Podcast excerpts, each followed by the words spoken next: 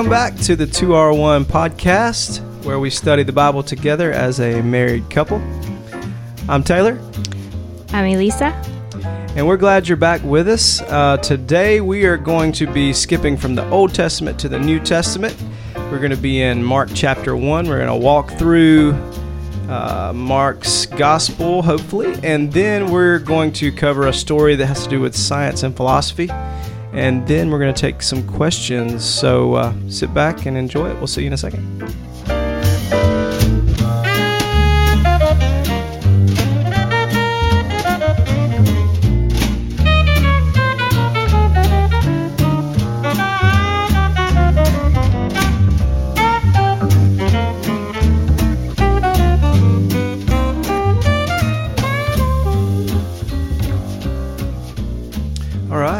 Back. Um, we're glad you're with us. This is our third podcast, so we're, we're starting to get uh, a little bit of an archive.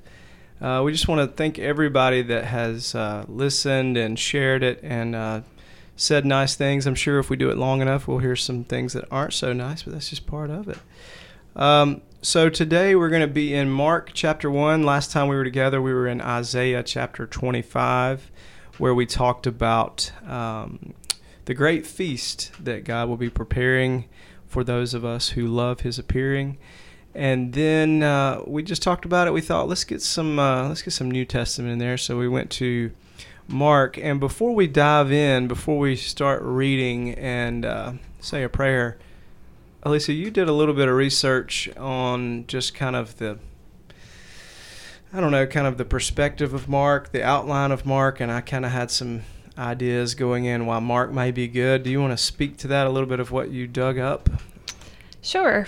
Um, interesting enough, you brought this to my attention, but Mark, at the time of Jesus' ministry, was um, around teenage years. So, teenager, I'm not sure, preteen, but around teenager. We work with teenagers, so we that word Yeah, has a whole other connotation. We love them most of the time. Most of the time. Um, but he was a teenager when when Jesus was walking around this earth and, and doing miracles. His mother was an avid follower. Um, later, when he actually recorded the Gospel of Mark, um, he really was. It was almost more uh, from Peter's perspective. He was he was almost like a disciple of Peter because he was too young at the time to really I guess understand everything that was going around him, going on Mhm. around him. But you know, as a teenager or any child, they're watching what their parents do Mhm. more so than even what they say. So he's bringing that to the table along with everything Peter has told him. He not only got to hear straight from Peter what had happened, and Peter was there very close to Jesus through all of it. He got to witness that. So it was it was kind of a double fold Hmm. perspective. Yeah, and that was when I was thinking and praying about okay, where do we need to go next? Um, I was just thinking the Gospels. Let's you know, let's get back to the basics. And uh, Mark kind of struck me because I had heard people talk about some of that research you just talked about. How Mark was a kid and his his exact age is kind of up in the air. But um, you know, with this being kind of a um, a marriage podcast and, and, and a biblical um, reading and study through a marriage lens, you know, you start thinking about family and the different dynamics and stuff. And I just felt like maybe Mark was a good fit. Mhm. You know, I mean, I think any verse of scripture from Genesis to Revelation would fit. But you know, I was thinking, let's see what let's see what a kid's got to say. Mhm. Um, so that's why we chose Mark, and so we'll get going in it, and then we'll just go where God leads us. And I just love to think about his mama. I need to do some more research on her, but Yeah. as a mama, you know, it just goes to show that when you're willing to to answer that call, and Jesus calls us all man, woman. we- We think we don't hear a lot about women in the Bible, but they they're there. Oh yeah, And Absolutely. um, I just think, wow, she she, I, I don't know who his dad was. I don't know.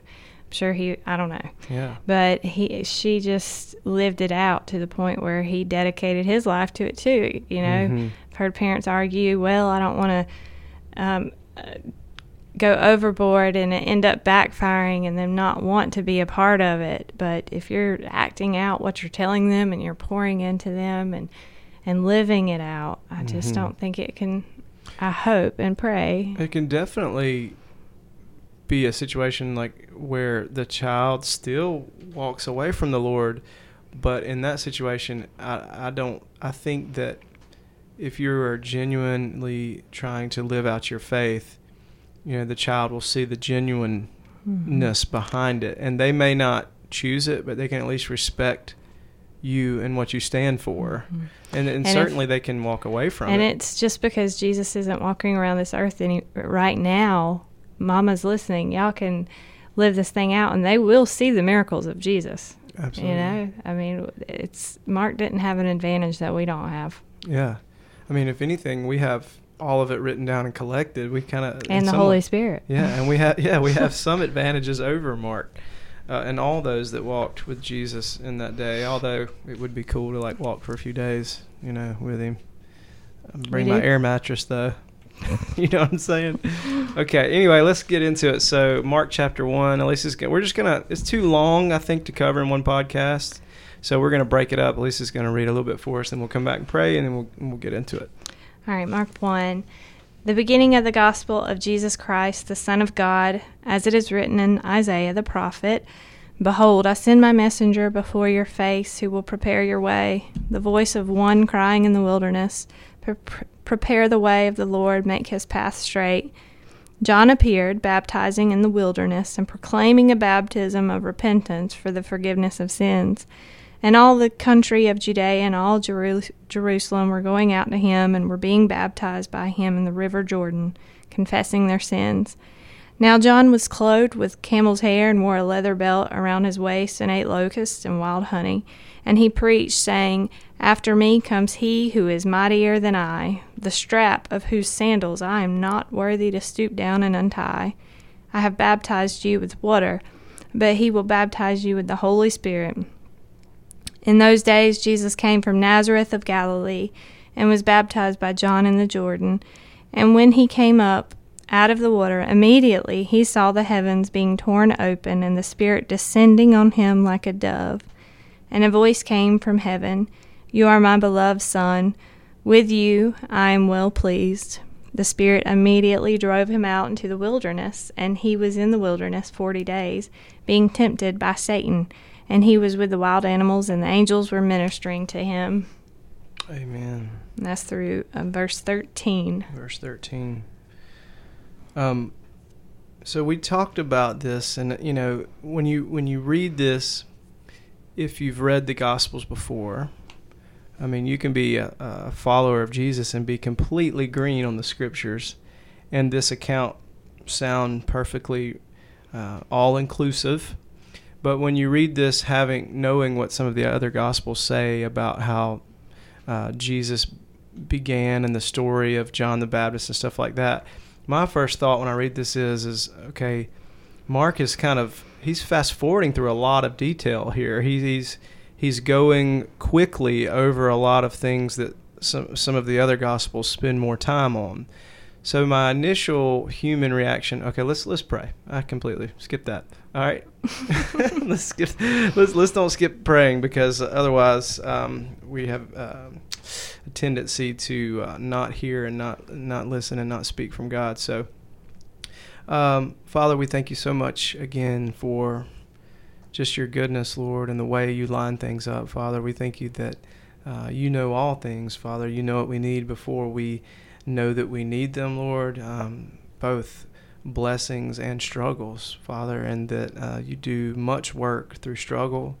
Father, I thank you for the struggle. Father, I thank you for the struggle in my life and for Elisa's life and all of us as believers. Father, you develop our perseverance, Lord, and uh, I thank you that you're faithful um, to finish the work that you've started in us. Father, I thank you that you're still intervening in the lives of your people. Lord, I thank you for your word that is the, the lamp unto our feet and light unto our path.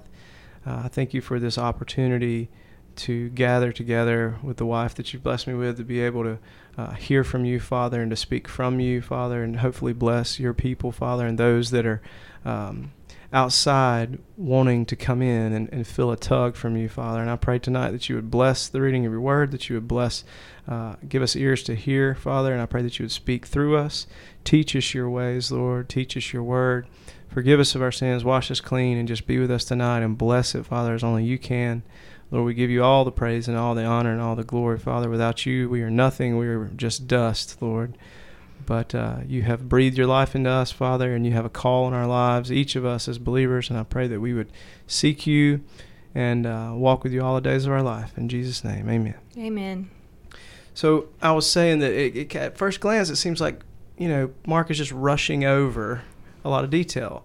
But then, the then I, I read it and I'm like, I start seeing detail in things that I hadn't really thought about before, and and you know, it reminds me of what Paul says uh, somewhere in one of his thirteen epistles or so, unless you want to count Hebrews. That's a whole other conversation. But uh, all all Scripture is profitable all, for teaching and for sound doctrine, and so. Um, the details are there if we will if we will spend enough time and let God show us.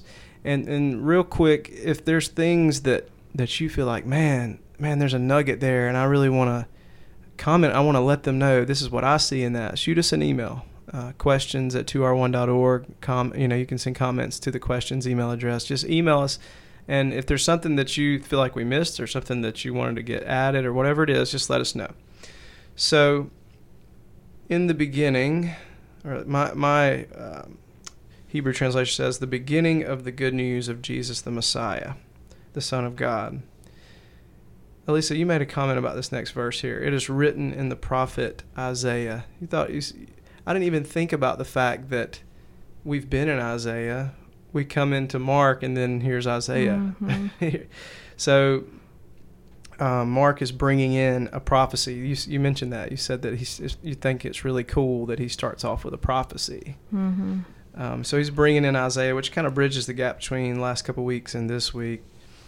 Says this is what mine says. See, go ahead. I, I was just going to say that I, uh, you know, I think during this time when he was writing it is when Peter and him were around Rome, and so um, they weren't as familiar with some of the Old Testament scripture. So he was bringing that back in to okay. say, hey, listen to this. Yeah, make sure that we remember what this has is been what, said. This is what happened. This isn't just some guy doing cool things. Like, this is some guy that was told about long ago, and here he is. You know, so that would speak to both the Jews and the Gentiles. The Jews knowing the scriptures, and the Gentiles being like, "What? Let me." Oh, somebody yeah, said then it that. makes them go study. yeah, that's awesome says, See, I am sending my messenger ahead of you. He will prepare the way before you.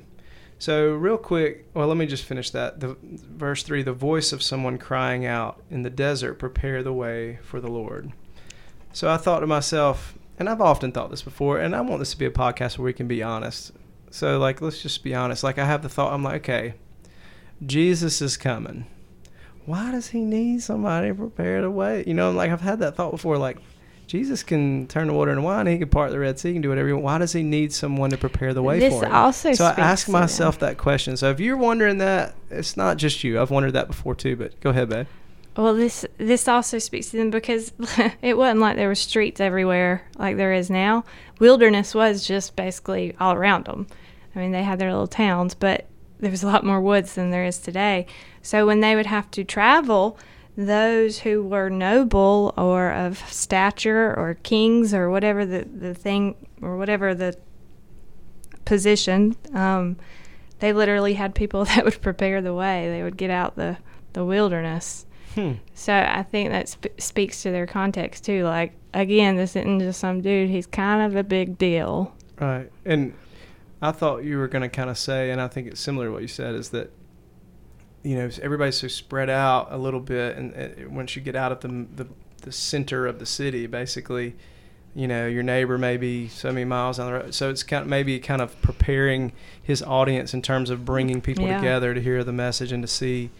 Is that kind of along the lines of what you were looking at as well? Like, yeah, I think both. Yeah, both of those. But then I thought, you know, let's let's take it deeper. I mean, there's always multiple levels to each scripture. There's you know there's the obvious, and then you know we're, we're taking it deeper. So you think about the and I, and I heard our pastor, um, Pastor Mickey Lindsay, say this a couple weeks ago. Maybe it was last week that you have to think about how religion had been up until this point, especially the Jewish people. Um, what seems like obvious, what, what an obvious message to us that John the Baptist is preaching, and we'll get that in a second, was not necessarily so obvious to these people at this time. Um, they truly believed at this time, and, and Orthodox Jews still believe this, that God is pleased only through sacrifices in keeping with the law. Mm-hmm. And that it's not really much more than that other than what you sacrifice. In other words, um, something you do, a performance, a religious observance that appeases or pleases God. you So look the part yeah, and you- act the part. Right, you look the part, you do you do you check the box Mhm. and then you're kind of good to go. Well, even though God had clearly painted a different picture alongside of that in the Old Testament, here comes John and he is um so Preaching yeah, repentance. yeah, so then it- we'll go on to verse 4, then I'll come back to the point that I was going to make. So it was, verse 4, so it was that John, the immerser or the baptizer, appeared in the desert, proclaiming an, a baptism involving turning to God from sin in order to be forgiven. So that's different. Let me read you my notes. Okay. It says in the amp, the And amped amp- up version. amp- uh, amped up version. Um, it says that when John the Baptist appeared in the wilderness preaching a baptism of repentance for the for- forgiveness of sins, it clarifies. So I'd have to go back and look at the Greek word and its meaning, but that's what the amped version does for us. Um, basically, it says that is, you know, when we hear repentance, it's it's turning away from sin, and that is what he was preaching. But also, the word used here went on to a deeper meaning of requiring a change of one's old way of thinking. hmm And how many times do we get stuck in a pattern of thinking?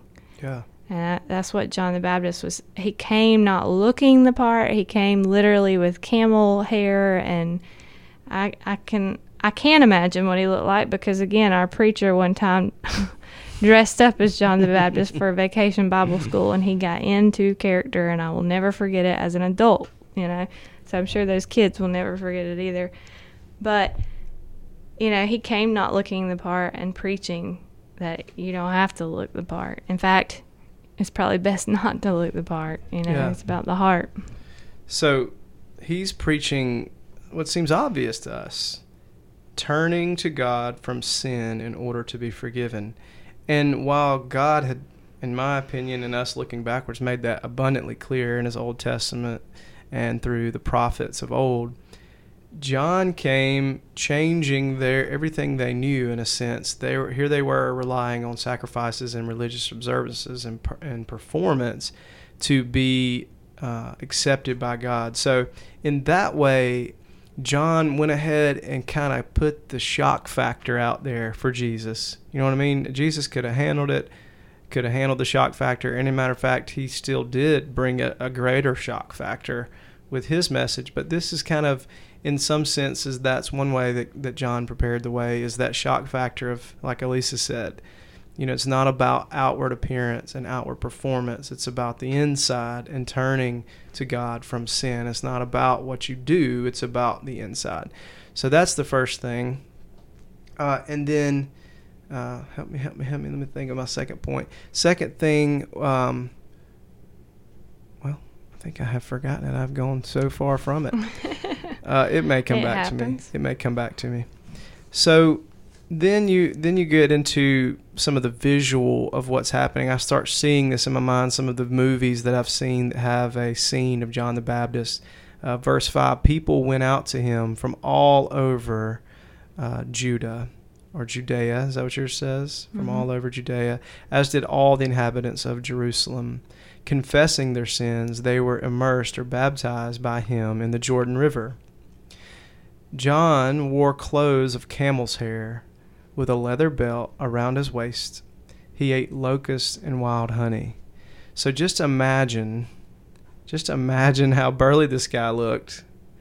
Uh, and I get a picture in my mind that he was a very, very powerful, kind of in your face uh, preacher at this point. You know, he's saying a very uh, hard message to swallow because it makes people confront their own issues.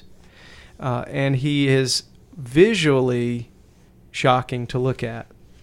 Um, and in some ways, I just want us, I don't want us to miss detail. And I don't want us to make the mistake of thinking that Mark wrote quickly over all these parts. Uh, in other words, he included what John was wearing for a reason. Yeah, I think because he did kind of seem to skim over and get to the point pretty quick, that makes the details he did choose to include even more important. Yes, that's that's what I'm thinking. And so, what is it that God is trying to tell us, or what are some things that God could be trying to tell us through including those details about His clothing? Um, and I don't know, I don't know if you have any thoughts on that, Elisa, but um, camel's hair. Um, well, a camel was huge to this culture. Um, camels could survive the elements, um, could take people um, where they needed to go. They were reliable. Camel's hair uh, was very coarse, very, very uncomfortable. Very, very uncomfortable. Uh, a leather belt around his waist. So essentially, uh, camel skin, camel hair garment just held together at the waist with a belt. So John was willing to live in discomfort for the call of God that was on his life. Mm-hmm. And this gets to the subject of, of prosperity preaching. Um, what does the gospel actually say, and what does it require of us?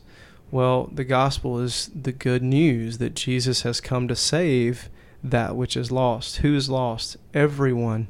Everyone is lost apart from Jesus. And the good news goes on to say that when we commit ourselves, our lives, our heart, our ways to God, does God say that everything in our life will be resolved, that we'll never have strife and toil and uh, issues and um, those kinds of things? No, God never said that. And uh, anyone that is preaching a gospel that is promising anyone uh, prosperity, that is promising anyone comfort, I think that is a false gospel. Uh, the truth is, just like I said in my prayer at the beginning of the podcast, is that God's desire is that we become like Jesus as much mm-hmm. as possible. And when we come to God in salvation, we all come with baggage. And my baggage that I bring to God and the baggage that you bring, the baggage that you bring, Elisa, uh, any of us, God is going to go through a process of refining us. And what it takes to refine my baggage is different than what it takes to refine someone else's baggage. And it sometimes it takes God will often refine us in, in the fire through testing, through the testing of our faith, because there's some things we can only learn that way. There's some levels of faith we can only get to through trials and testing uh, so that God can prune us and grow us. And John was willing to live sacrificially and uncomfortably in order to be in the place where God wanted him to be, mm-hmm. to do the most effective work and to do the call that is on God's life. If you are a child of God, if you are a Christian, if you belong to Jesus, God will most likely take you through seasons and take us through seasons that are similar in that. And I think that is part of what um, God is saying through that right there. Uh, and then there was something that spoke. And Lisa, do you have anything you want to add on that right there? Okay. Then he, uh, the last part of verse six, he says he ate locusts and wild honey. And so I'm reading this and I'm thinking, where else does locust show up in the Bible? You know? And so then I'm like, the plagues. The plagues. The plagues. And what what were the purpose of locusts? Uh, in the plagues? Well, you know, if you think back to when Moses was trying Moses and Aaron were trying to lead God's people out of Egypt. The Pharaoh did not want that because Pharaoh wanted the Hebrews as slaves to build his empire. And so Moses said, "Let my people go." Pharaoh said, "I will not let your people go." We've all heard songs where I feel like there's a song about that, isn't there? Pharaoh, Pharaoh. There you go. oh baby, let my people. You want to sing it? No, I'll sing So- them. so then God brought the plagues. One of those was the locust. So I, I often do that. I'm like, okay, where else did God talk about this? You know what I mean? And what is God trying to say through this? So he ate locusts and wild honey. Well, I would think wild honey would taste pretty good. Locust, I don't know. Never ate one, but I got a feeling they're a little, I don't know, a little gamey. Maybe. I don't know, but I was thinking crunchy. uh, crunchy, yeah. I just figured gamey would, I don't know, sound funnier, I guess. But, um, I mean, so homeboy's eating locusts and wild honey, and so I'm thinking, okay, This ain't the easy life. set the easy life, and and what did John, in a way, what did the locusts do? They made Pharaoh let God's people go. What is John's job that God has given him? John's job is to to sacrifice himself and the comforts that he would have to preach this message that is not comfortable to hear to people that don't want to hear it a lot of times. And John is willing to eat the mess of this life, the mess of other people, the crunchy things that don't nobody else want to deal with. Um, and you're when you're in a situation like John, if I don't know, the Bible doesn't record, but let's just say there's a a man who hears about this. He comes broken to the River Jordan. He hears John John's message. God pierces his heart, and he goes out to John and he just starts pouring it out. You know, I cheated on my wife, or I you know, I stole from here and nobody knows, but I want to repent and, and turn to God for my sins. So John is, in a way, he's willing to. Does that make sense? Well, it, it goes back to what we talked about last time. You know, Jesus is for the little man. Mm-hmm. He's for the ones that our society has said is not worthy, you know, and he comes out there looking unworthy and and preaching acceptance. Even if you don't look like you got it all together, Mhm. you just have to do this one thing to be loved, Mm-hmm. and and really, it's just Well, not even to be. You're already loved, but Right. to be forgiven and restored, Mhm. which is the the action of love. There. And that's really why it worked. It wasn't. I mean, let's face it. If any of us put on some camel skin and and, and I can only imagine. I don't even know if Amazon sells that. Uh, I don't know. You know that we could do some crazy things. That's not what makes it work. It's it's the message.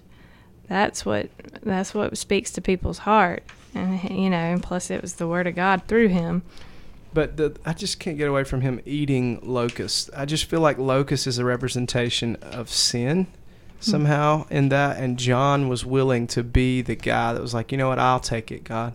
Not that he's he's a little bit of a, a pre pre Jesus type figure in this situation. You know, he's he's he's letting people Well, see the mediator. Yeah, they thought that he might be, and he said, "No, I'm not even worthy. Yeah. you know, I'm not worthy to even unstrap his sandals. The one that is coming behind me. Yeah, but he's a he's he's everything that he does is symbolically laying the foundation for Jesus' ministry, and I would Mhm. argue even down to his diet, even down to the locust that he ate. I think it speaks to, um, you know, calls your mind back to the plagues in Egypt, and and I think there's a connection there between his job and what he ate, and then you even go into wild honey.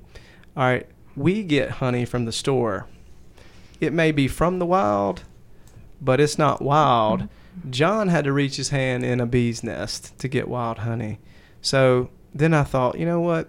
If you want something sweet, you you're gonna have to work for it. You know what I'm saying? Like, not work for salvation, but in other words, God has a job for us to do, and God's blessings many times are contingent upon our obedience and our sacrifice of our desires for His desires. In order to get to God's honey, we have to be willing to do whatever it takes to let God take us to the honey and to get down in there and to get the honey. Mhm. to lead us. So I think even even like we talked about, the details are important. I don't want to skip over them. And I've certainly been accused in my life of overanalyzing. But you know what? When it comes with the Bible, I don't think that you can uh, look too hard uh, for what God is trying to say. I think you can look too hard. Uh, you know, if you're, I think it's possible, but I think that I'd rather err on the side of trying to pay extra attention to detail. Well, you just don't want to miss anything. I don't want to miss anything. So, uh, verse 7 He proclaimed, after, like Elisa said, after me is coming someone who is more powerful than I. I'm not worthy even to bend down and untie his sandals. Which is, at this time, the job of the slaves. So he's Oh. saying he's not even worthy to be his slave, Wow. which really shows, you know, th- who's coming. And John had all this attention Mhm. and all these people. He had a, he Oh, had a huge audience. He could have been, I mean, that shows humility. hmm Yeah, uh, I was reading something today that you know we we often don't appreciate people until after they're gone, because probably for our own good, because that type of honor for ourselves is bad for the soul. Mm-hmm. But John was so committed that even when he had the honor from people, he was. He pointed it to Jesus. Mhm. Absolutely. Verse 8 he says, I have immersed you in water, but he will immerse you in the Holy Spirit. And there, there we go again. Everything that John did, right down to his clothing, right down to what he ate, right down to what he said, right down to his message, it's all a forerunner, a symbol pointing to Jesus and what Jesus will do. And John prepared them with the message saying, Listen, guys, it's not about the outside and your actions, it's about the inside. And I'm baptizing you on the outside. Jesus will baptize you with the Holy Spirit and, you know, set you on fire for God. Mhm.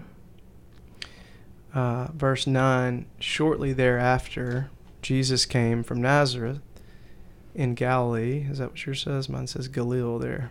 Galilee. Galilee, and was immersed in the Jordan by John. So, right here again, he's skipping over some pretty powerful um, verses that we all know in different um, versions of this story from different um, gospels. So, he just kind of goes, just mentions in passing, you know, that, that John baptized the Messiah, you know, but but there again, there's there's detail in well, there. he says immediately, and and every different version I have read on this, whether it be um, the Amplified, I was looking at a Logos um, Bible app thing that I have. I need. it. I'm still learning how to use that. But all of them mention how many times Mark uses the word immediately, and it was right under 40 times in his Gospels. And his is the shortest account. And he, he uses that word. Forget the Greek word. I'll have to come back to that. But he uses that word that word a lot, and every notes mention says that immediately. immediately. Hmm. Um, there's something there. there is something there. So immediately upon coming out of the water, he saw heaven torn open and the Spirit descending upon him like a dove. Then a voice came from heaven You are my Son, whom I love. I am well pleased with you. So he comes out of the water, and I can just kind of see it in my mind like slow motion. You know, he's like coming out of the water and But it's probably immediately. But- I'm just kidding. immediately, but in my mind, it's slow motion. It was immediately in slow motion.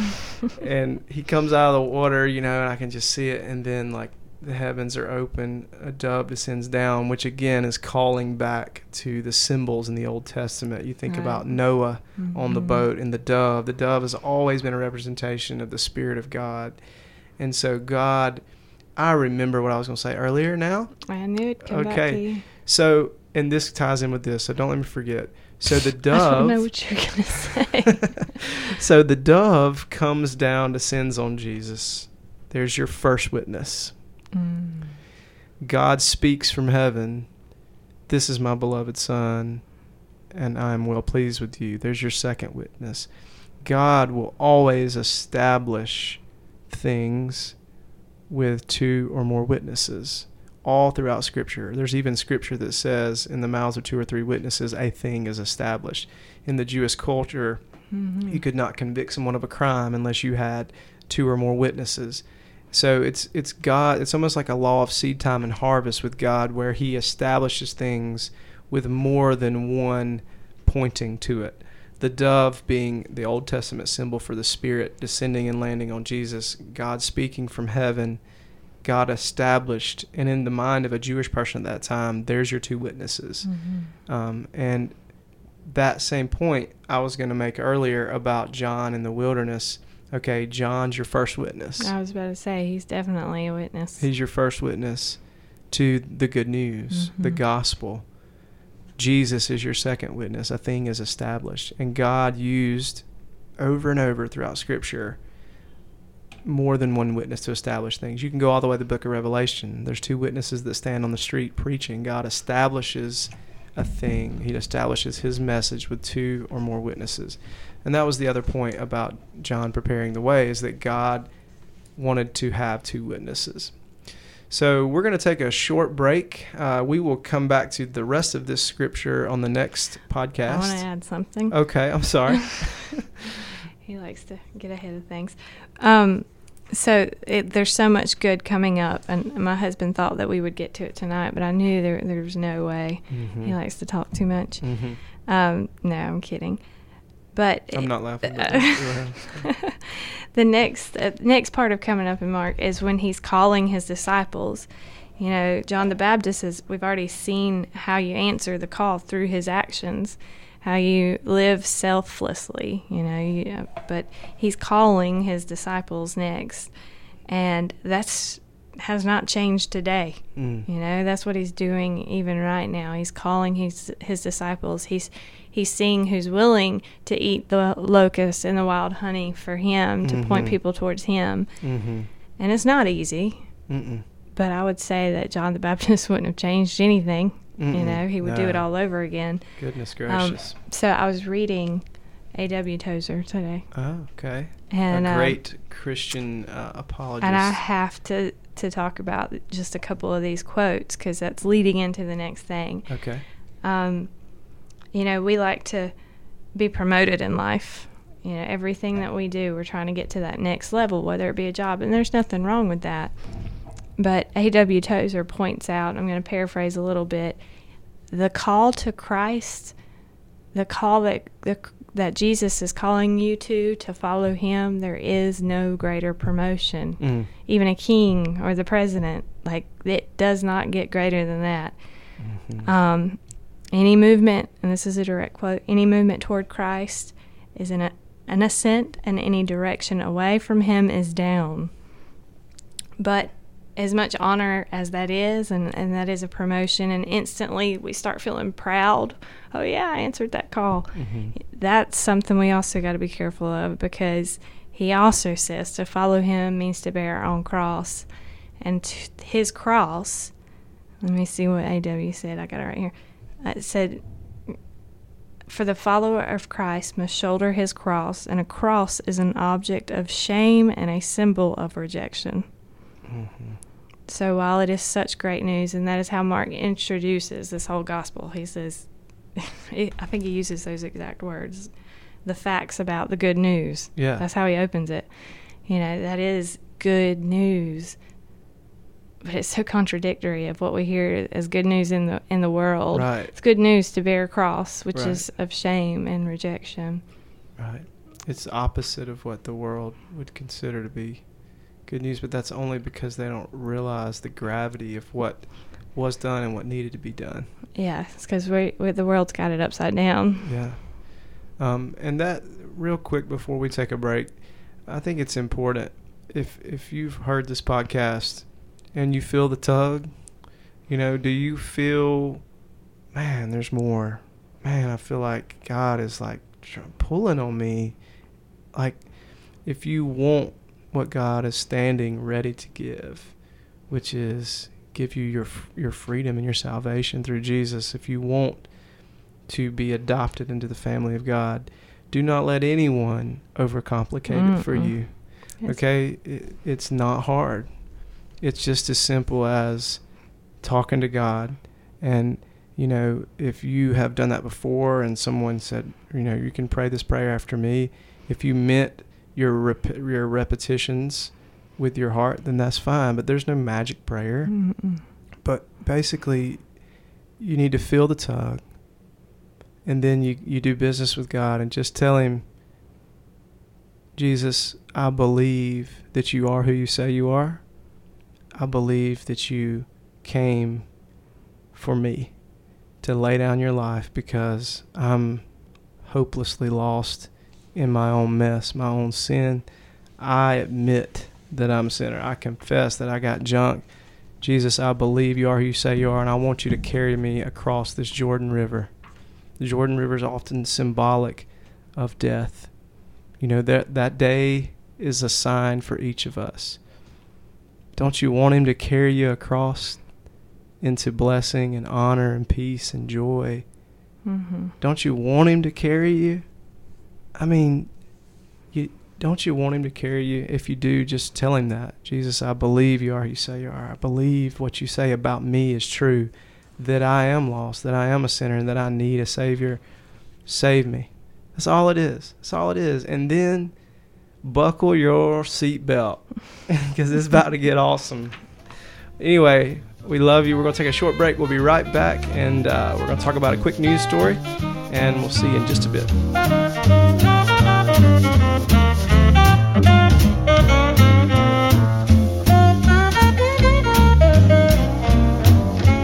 Hey guys, thanks again for joining us. You can go to our website. You can find the articles we've been talking about today. It is at 2r1.org. That's the number 2, the letter R, the number 1.org. If you have any questions, you can email us at questions at 2r1.org. And you can now get to us at iTunes and you can search it with the number 2, the letter R, and the number 1.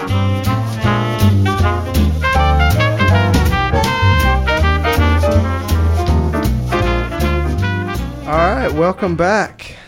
We uh, took a little longer on the front end than we planned, so we're just gonna Surprise, we're gonna real quick go through this um, article. So I had kind of a little bit of an epiphany today, and that is that going forward, what we're going to try and do is during these news stories, we're going to try and have a guest on the show. We're going to have them call in, and we're going to uh, ask for some uh, outside views and opinions and expertise, if you will.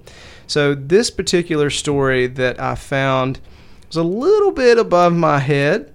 We are Um, not experts. We're, just we're like not to- experts on either one of these subjects. Although I've my my dad used to say that I loved he loved philosophizing and I did too. But I'm not going to say we were. No one ever paid us to do it, so No. certainly we weren't that. But good, they could solve all the world's problems. So this, let me just read you, and don't don't glaze over with me. I'm going to try and get the high parts out of this. And Then I've got a quote from someone very special that I want to read to you. All right. So the name of this, well, this is from Scientific American. The name of this story is Cosmos, Quantum, and Consciousness. Is science doomed to leave some questions unanswered? yes. And I saw that headline and it grabbed me. I was like, "Oh my gosh, I can't believe they would even say that as a title for it." So I'm it gonna, worked. It hooked you. It did. It did. That's what a good hook does. So this is about kind of the age-old uh, debate of science and philosophy, and what is the role of science, and what are the boundaries of science, and what can science answer for us. And I'm probably not doing this ti uh, this article complete justice, so please go look at the link uh, in the podcast description. You can read it for yourself. And for any of these authors, if I mischaracterize you, I promise you I'm not trying to, and you can read it for yourself, guys, and, and see. But basically, I'm going to have to boil this down because there's a lot of kind of philo- philosophical jargon in here, which makes my head spin. Uh, but bas- basically, um, there's a me- there's kind of the meat and the potatoes of the article right here, and basically, this group of um, scientists have began, begun, began, begun. Which one is it? had Have be. g- just go. to question if science can answer all of the questions that humanity has and all of the issues that humanity faces, which is crazy because most hardcore scientists would tell you that we just need more funding and we need more time. So that's the article addresses that. So it says these are the three stumbling blocks to science being able to uh, fix everything, according to the authors of this um, kind of methodology that's come about. The first stumbling block, they say, is cosmology. In parentheses, it says, We cannot view the universe from the quote outside. And I'm thinking, I know who can view it from the outside. You know what I mean? He, God That's why they call it God's eye view. well, that's actually in the article. wow. Yeah, I you- read some you, of it. You didn't see that? that? Yeah, they, they quote that. So that's the first thing cosmology. We cannot view the universe from the outside. Second, consciousness, parentheses, a phenomenon we experience only from within. Hmm. Uh, and third, what they call the nature of matter. Roughly, the idea that quantum mechanics appears to involve the act of observation in a way that is not clearly understood. See, right there, I just completely missed that Well, one. I just stopped yeah, listening. Yeah, exactly. Me too. All right, so basically, it goes on to summarize. He says, What Gleiser and his colleagues are critiquing, he says, is, quote, the notion of scientific triumphalism. The idea that just give us enough time and there are no problems that science cannot solve. We point out that that is in fact not true because there are many problems that we cannot solve. The debate comes down to the question is the world knowable through dispassionate scientific study or hopelessly viewpoint dependent and full of blind spots? Philosophers, not surprisingly, have weighed in. All right, and they go on to name what the philosophers call their view that is similar. It's called perspectival realism. And they define it as this. Pers- just hang with me. Perspectival realism is, in part, a response to the science wars of the 1990s, a series of challenges levied against science by historians, philosophers, and sociologists who argued that scientific discoveries are shaped by the cultures in which they take place. It accepts that there are limits to science, but recognizes its spectacular success in explaining nature. So, Subjective. I wanted to reach out to someone we collectively know and are collectively related to that is a philosopher at heart. Elisa's cousin, Danny Nix, great guy, Brilliant. Christian guy. Um, we've had tons of these um, deep phil- philosophical conversations, and Danny is he is all he knows all about it. That's his degree from Vita State University. Has a bachelor's degree in philosophy. So I said, I'm going to call Danny see if he'll come on the show. This is going to be awesome. But Danny is currently in law school at Mercer, right? hmm currently at law school in Mercer, doing great, and he is studying his tail off to prepare for finals. He's got a bunch of guys at the house; they're studying all day long. He's And like, he "Man, took I." two minutes to read this. Yes, he's like, I would awesome love to, but I just don't think I can today. He said, I'll send you my thoughts. I said, Can I quote you on the podcast? He said, Absolutely. If you disagree with me, just tell them that it's your opinion and not mine. I said, Okay, I promise you that I will. So let me just real quick read you Danny's response to what I said or to that article. Okay, my general, this is Danny Nix. Uh, will soon be a lawyer from Mercer. He has a bachelor's degree in philosophy from Battle State University. He says, My general thoughts are as follows. Number one, science does not have absolute domain regarding truth. Parentheses, it can inform us of natural and physical causes and events, but it cannot explain the why or the purpose. It cannot provide us with moral knowledge, although it can give some guidance. Example, we should vacci- vaccinate our kids because of what science shows us happens when we don't. But it does not necessarily say you should or should not vaccinate your kids. Or you shall or shall not vaccinate your kids, is what he says. Number two, even regarding what science can tell us about any good scientist would say that scientific theories are not 100% correct. Scientists, in the parentheses, he says, scientists continually try to disprove theories through a process called falsification. Number three, people of faith should welcome modern science. Science is a tool Mhm. of knowledge, allowing for development of medicine and so much more. Amen. Well said, Danny. Can I just add that I have never understood why science and Christianity doesn't go more in hand? Yeah. Because God is scientist capital S, like the Yeah. scientist. The the first one. The yeah, I mean, it just makes perfect sense to me, and then you don't have to be. You know, you can be very smart and logical, and and be a believer. Absolutely. There's room in the kingdom for thinkers. Yes, absolutely. And you don't have to throw your brain in the trash to be a Christian. but Um, I do think what was interesting is it, you know, the the comment about if we're given enough time, science could explain everything. I think was that's kind of an absolute Right, extreme word there, but I don't disagree with that because God's given us revelation. Look at Right. you That's know? true. Yeah. so call it science through God, though. I mean, you can't leave him out of the picture, but we probably could start to explain more and more. Yeah, I think the point that I wanted to make from this article, um, again, we're coming from the world of working with young people, teenagers, like you mentioned earlier. What I see among young people, even people my generation, 34 and a half, don't tell nobody though.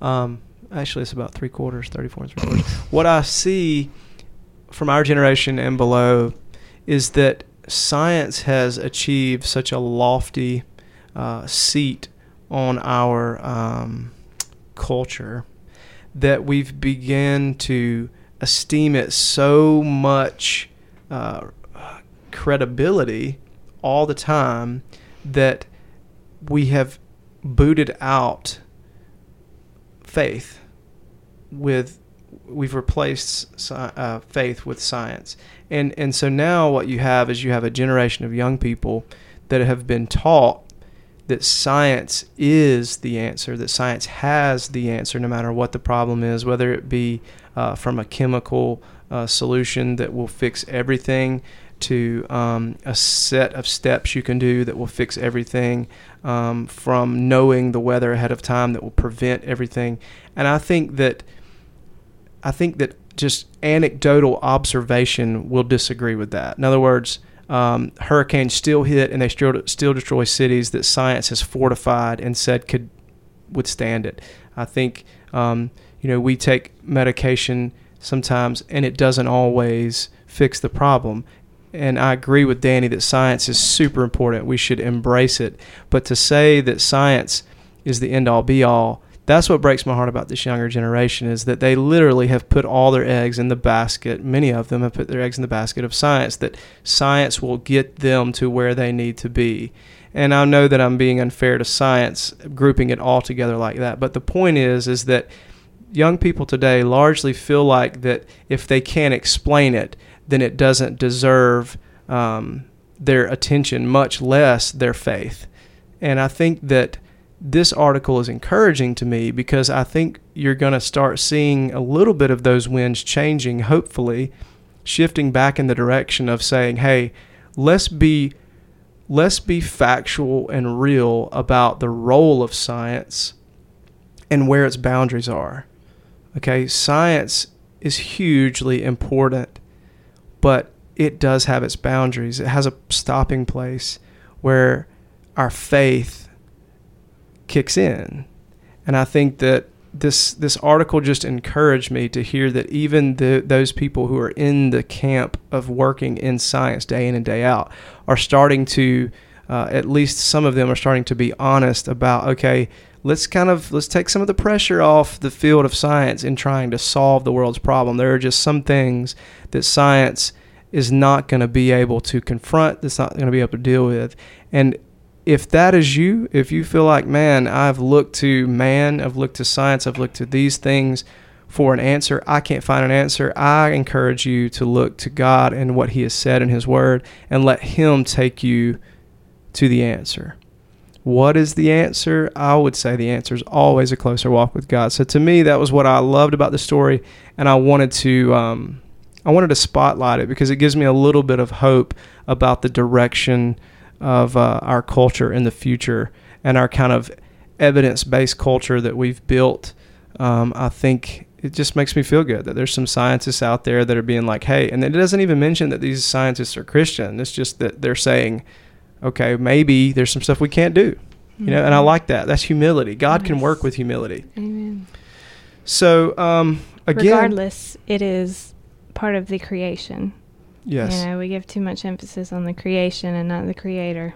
And that was that reminds me of what you said earlier when you said that uh, when you when you answer the call of God on your life, it's easy to be like to get kind of arrogant about it. At that point, it is possible to make your calling an idol. Mm-hmm. You know, even Christians that that can happen to Mhm. a Christian. So anyway, uh, we do not have any more questions. We, d- we don't we don't have a question yet. So Maybe that means we've answered them all. maybe we should just like offer a T-shirt or something. You got a T-shirt? No. I don't have a lot to offer. um, anyway, we would love for you guys to email us the questions and comments, and hopefully next time we come back, uh, we will have uh, a guest with us that can speak about some of these stories, so we can kind of change it up a little bit.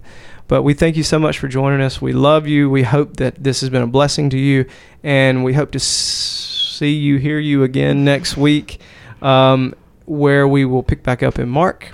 And we look forward to getting an email from somebody. Please, somebody send an email, please just just say hey. just say hey.